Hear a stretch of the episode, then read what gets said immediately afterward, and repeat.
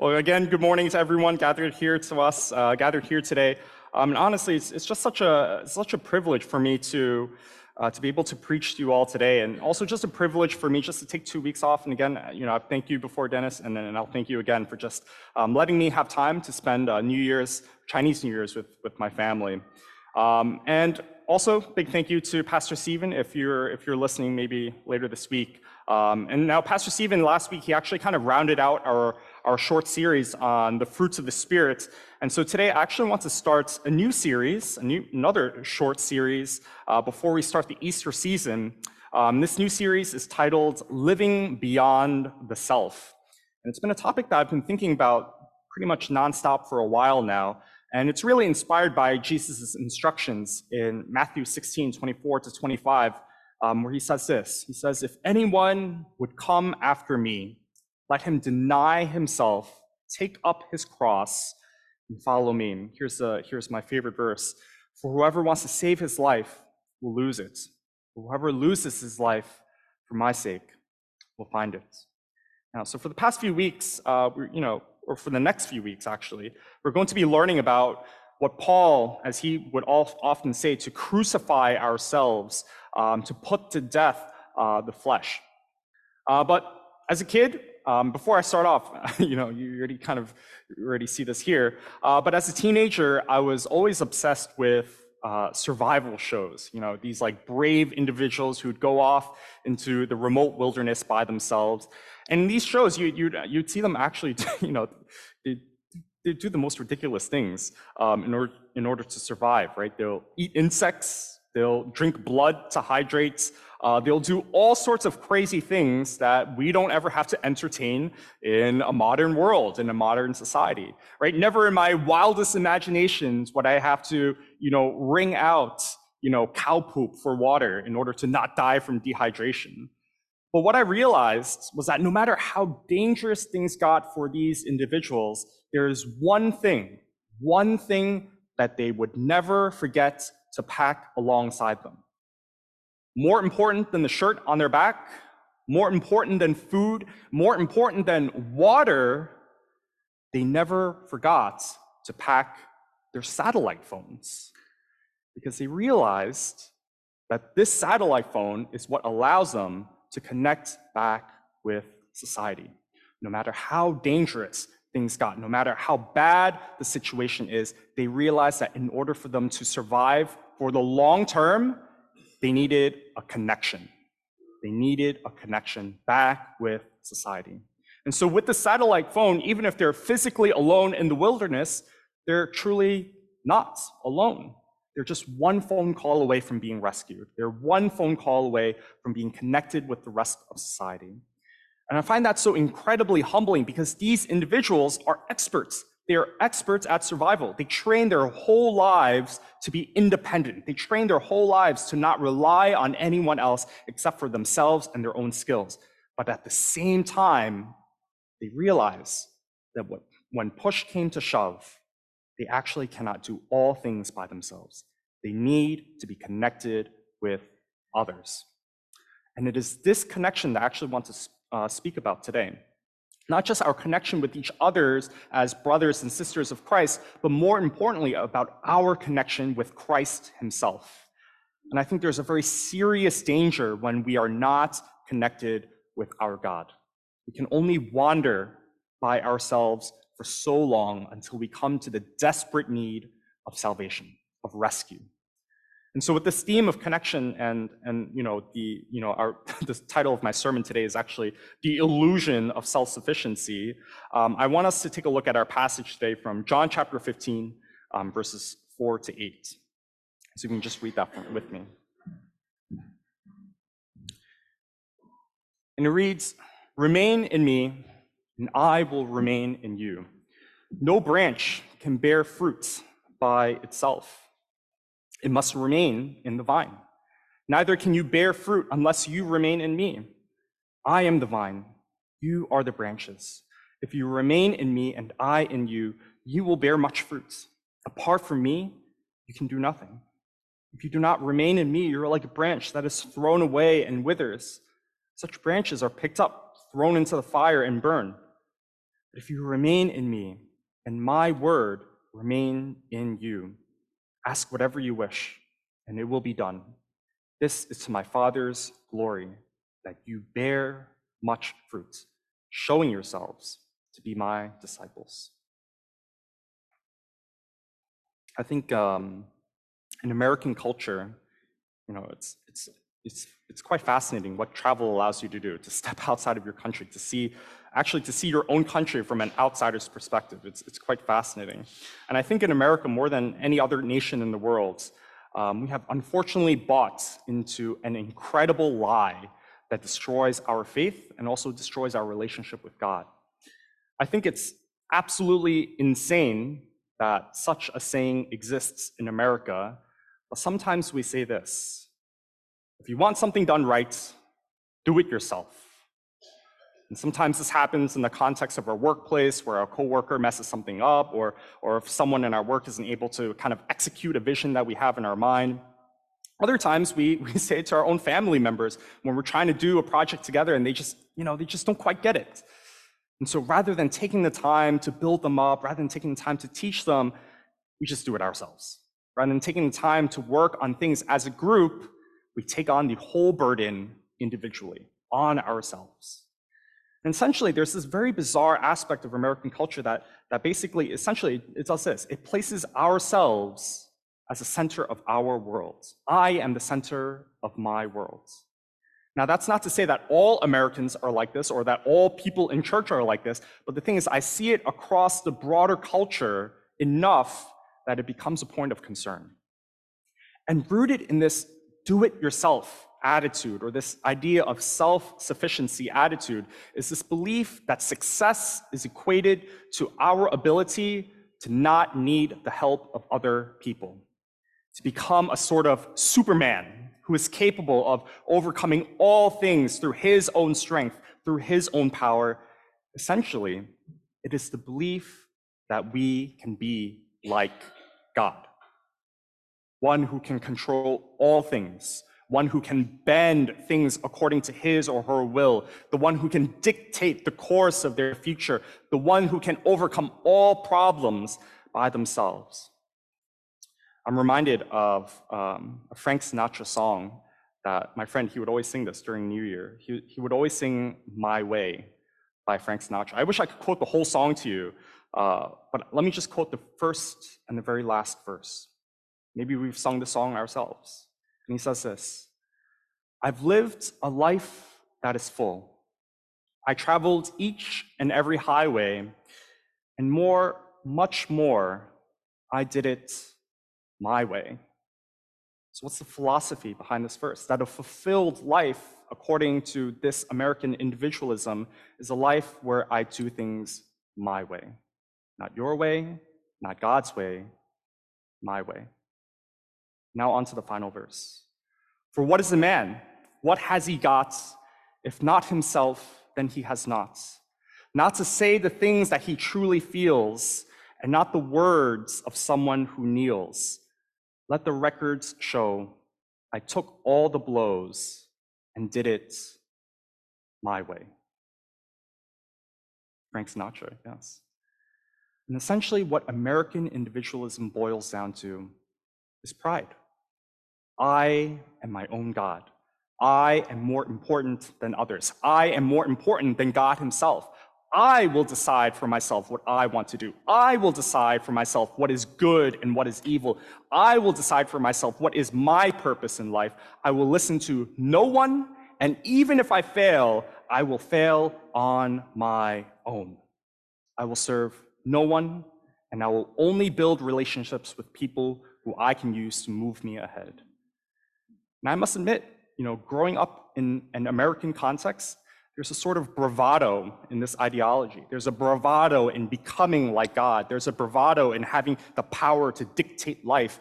But ultimately, this ideology is not only dangerous, but it is entirely destructive when we take it to its logical end. It's dangerous when we disconnect ourselves from God and serve only ourselves. How so? Well, first and foremost, you know, most obviously, it's, it's entirely destructive to our relationship with other people. An individualistic culture fosters an environment where personal achievement is the most important thing for a person to acquire in life. And this comes at the expense of everything. It comes at the expense of community, it comes at the expense of relationships. In this nonstop pursuit of achievement, it's not uncommon to see that relationships between people are just transactional instead of transformational. People are no longer valued for who they are, but for what they can offer towards our personal success or our personal gratification. And our relationship with others feels more like an alliance rather than a genuine connection. We keep others as long as they benefit them, as long as they benefit us, and we drop them the moment they no longer serve our purposes. And because of this, it creates an environment that is ripe for isolation, it is ripe for loneliness, it is ripe for competition. We see this not just in churches, we see this, of course, at work, we see this within our own friend group. Maybe we are the ones who have done this in the past, or maybe we're the ones who've been on the short end of the stick, where we have been dropped when we no longer serve the other person's purposes. But not only is it destructive to society and to our relationships, but it's also destructive to ourselves as well.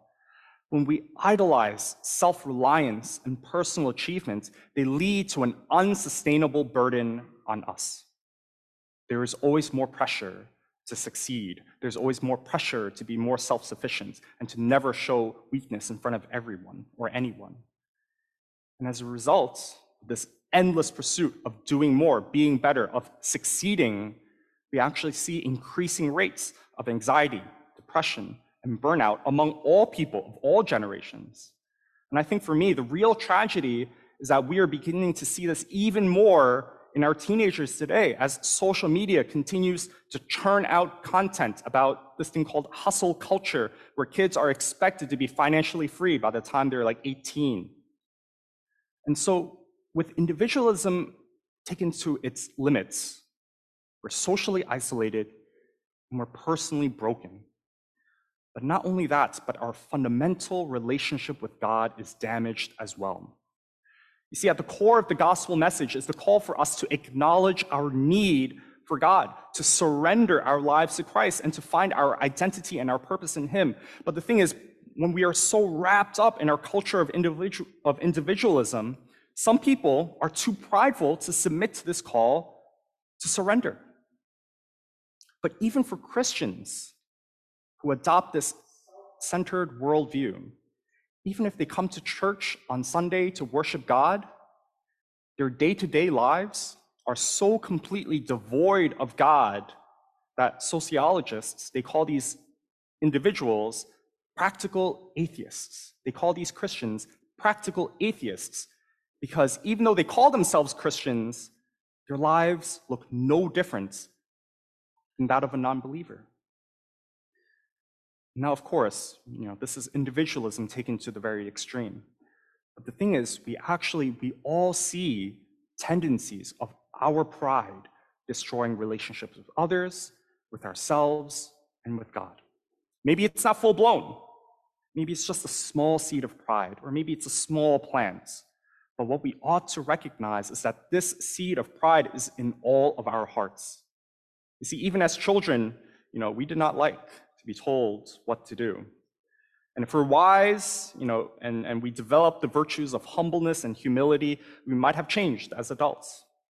But it's extremely easy to not develop humbleness even as believers. We might accept Jesus' free gift of salvation, but when he calls us to submit our lives to him, to make him the priority of our lives, we pull away.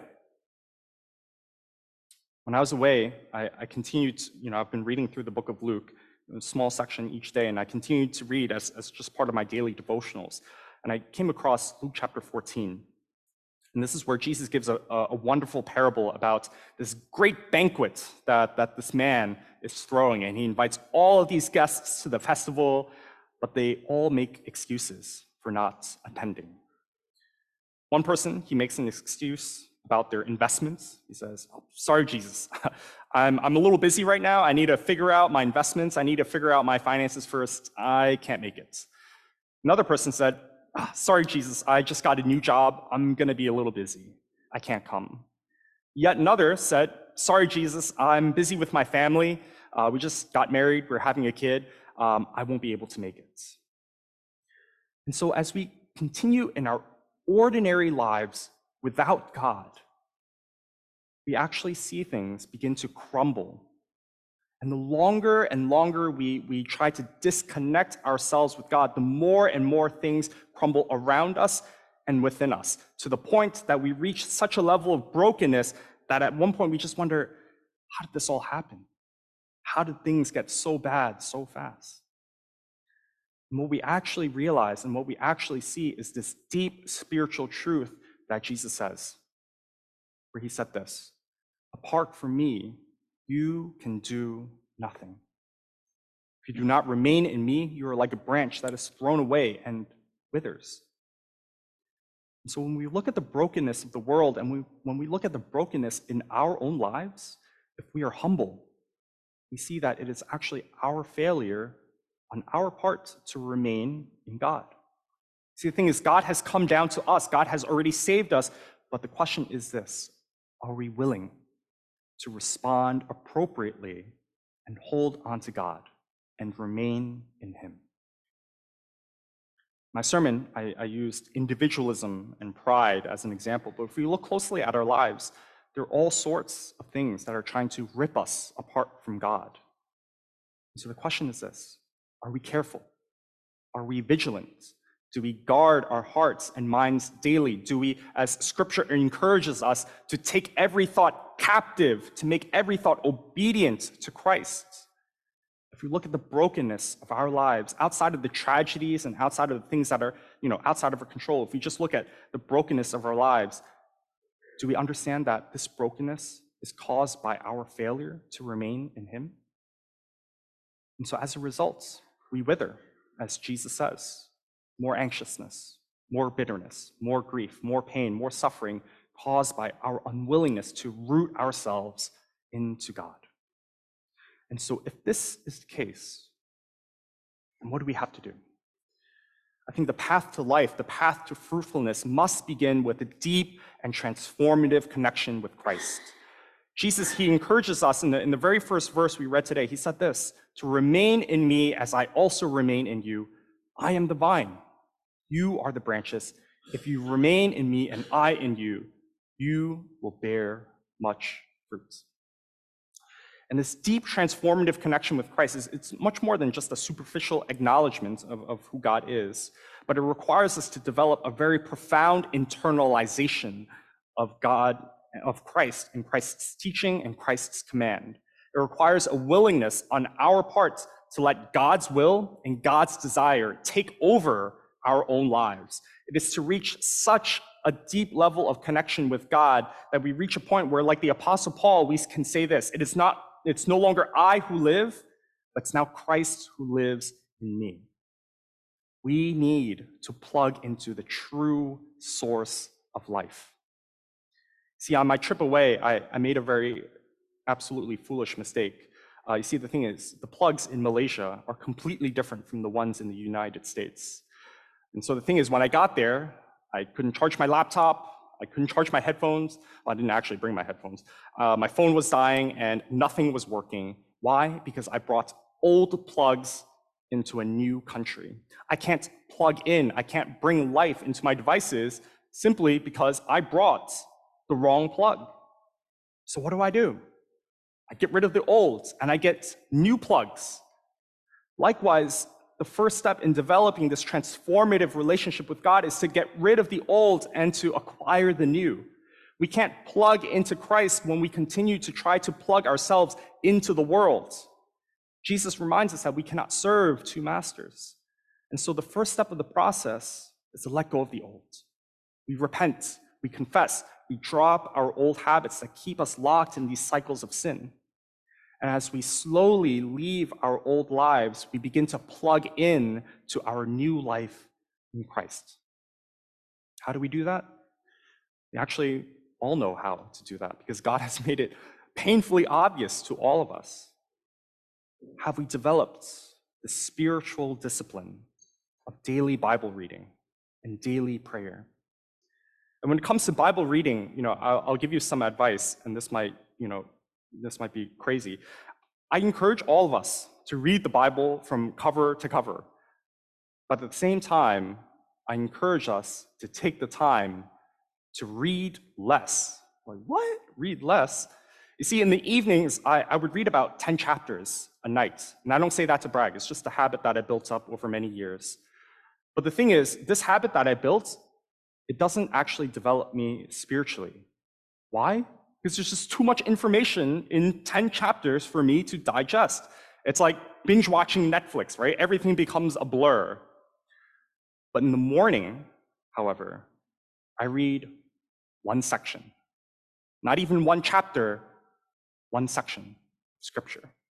Sometimes that section might be five verses, sometimes it might be 20 verses. But by honing in on one small section, I read it, I meditate upon it, think about it, and I write down what it is that I hear from God through His Word. And right after I journal my thoughts and hearing from God, what do I do? I pray back to Him as a response to what He has taught me. Yesterday, God taught me in Luke the spiritual lesson of not giving in to despair in the face of difficulty. And so I journaled that down. And I prayed back to God first to thank Him for this lesson, but then I prayed to Him and I brought to Him every concern that I had in my heart that was leading me to despair. And as I was praying to God, God responded back to me through His word, where He said this Do not be afraid, just believe. And little by little, God removed every bit of anxiety in my heart, and I began to grow in faith and in trust in Him. I began to no longer be afraid, but instead I began to believe in who God is and trust in His will. And the craziest thing is that this deep spiritual connection I have with God, it's not something that I experience once a month, it's not something I experience once a year. I experience this literally every single day. I have this conversation with God every single morning. He speaks to me through his word. I respond back to him through prayer. And by plugging myself into God, his promise in our passage is true that you will bear much fruit. Brothers and sisters, I encourage you to experience this as well because this is something that is available literally for all of us. I want to be able to gather with you all and to hear the excitement from your voice as you can't wait, but to share and testify what God is teaching you, what God is telling you, and how He's changing you and molding you. I can't wait to share in your joy as you plug into God more and more. I can't wait to mutually grow in our faith as a team and as a family. Obviously, you can hear the excitement in my voice, but I desire to hear it from yours. And so, all that I ask for you today is to plug in. Plug in today. Even if you're busy, even you have groceries to buy, even you have errands to run or chores to do, plug in today. Plug into God today. There's so much life, so much fruit to be had in our walk with God. And so let's make that commitment to root ourselves in Him, to no longer try to do everything on our own, but to find our complete life, complete purpose not in ourselves, but in God. So, brothers and sisters, will you please join me for a time of prayer? Lord God, we first come to you today in, in, humble confession for the pride in our hearts that has stopped us from submitting our lives completely to you. Father, it's, it's absolutely bewildering that you let us use and abuse your grace, that you let us take salvation for granted, it's absolutely bewildering that you already remain in us even when we try to run away from you. But Lord, I pray today that you will no longer let us live lives just for ourselves, but to live for you and your purpose, to root ourselves into your being and to receive the life that you have promised us. Not life just in eternity, but a new life right now. Father, we confess that streams of living water are already running within us, so let us drink from it today. Let us remain in you as you have already remained in us. Father, we commit our lives into your hands. In your precious Son's name we pray. Amen.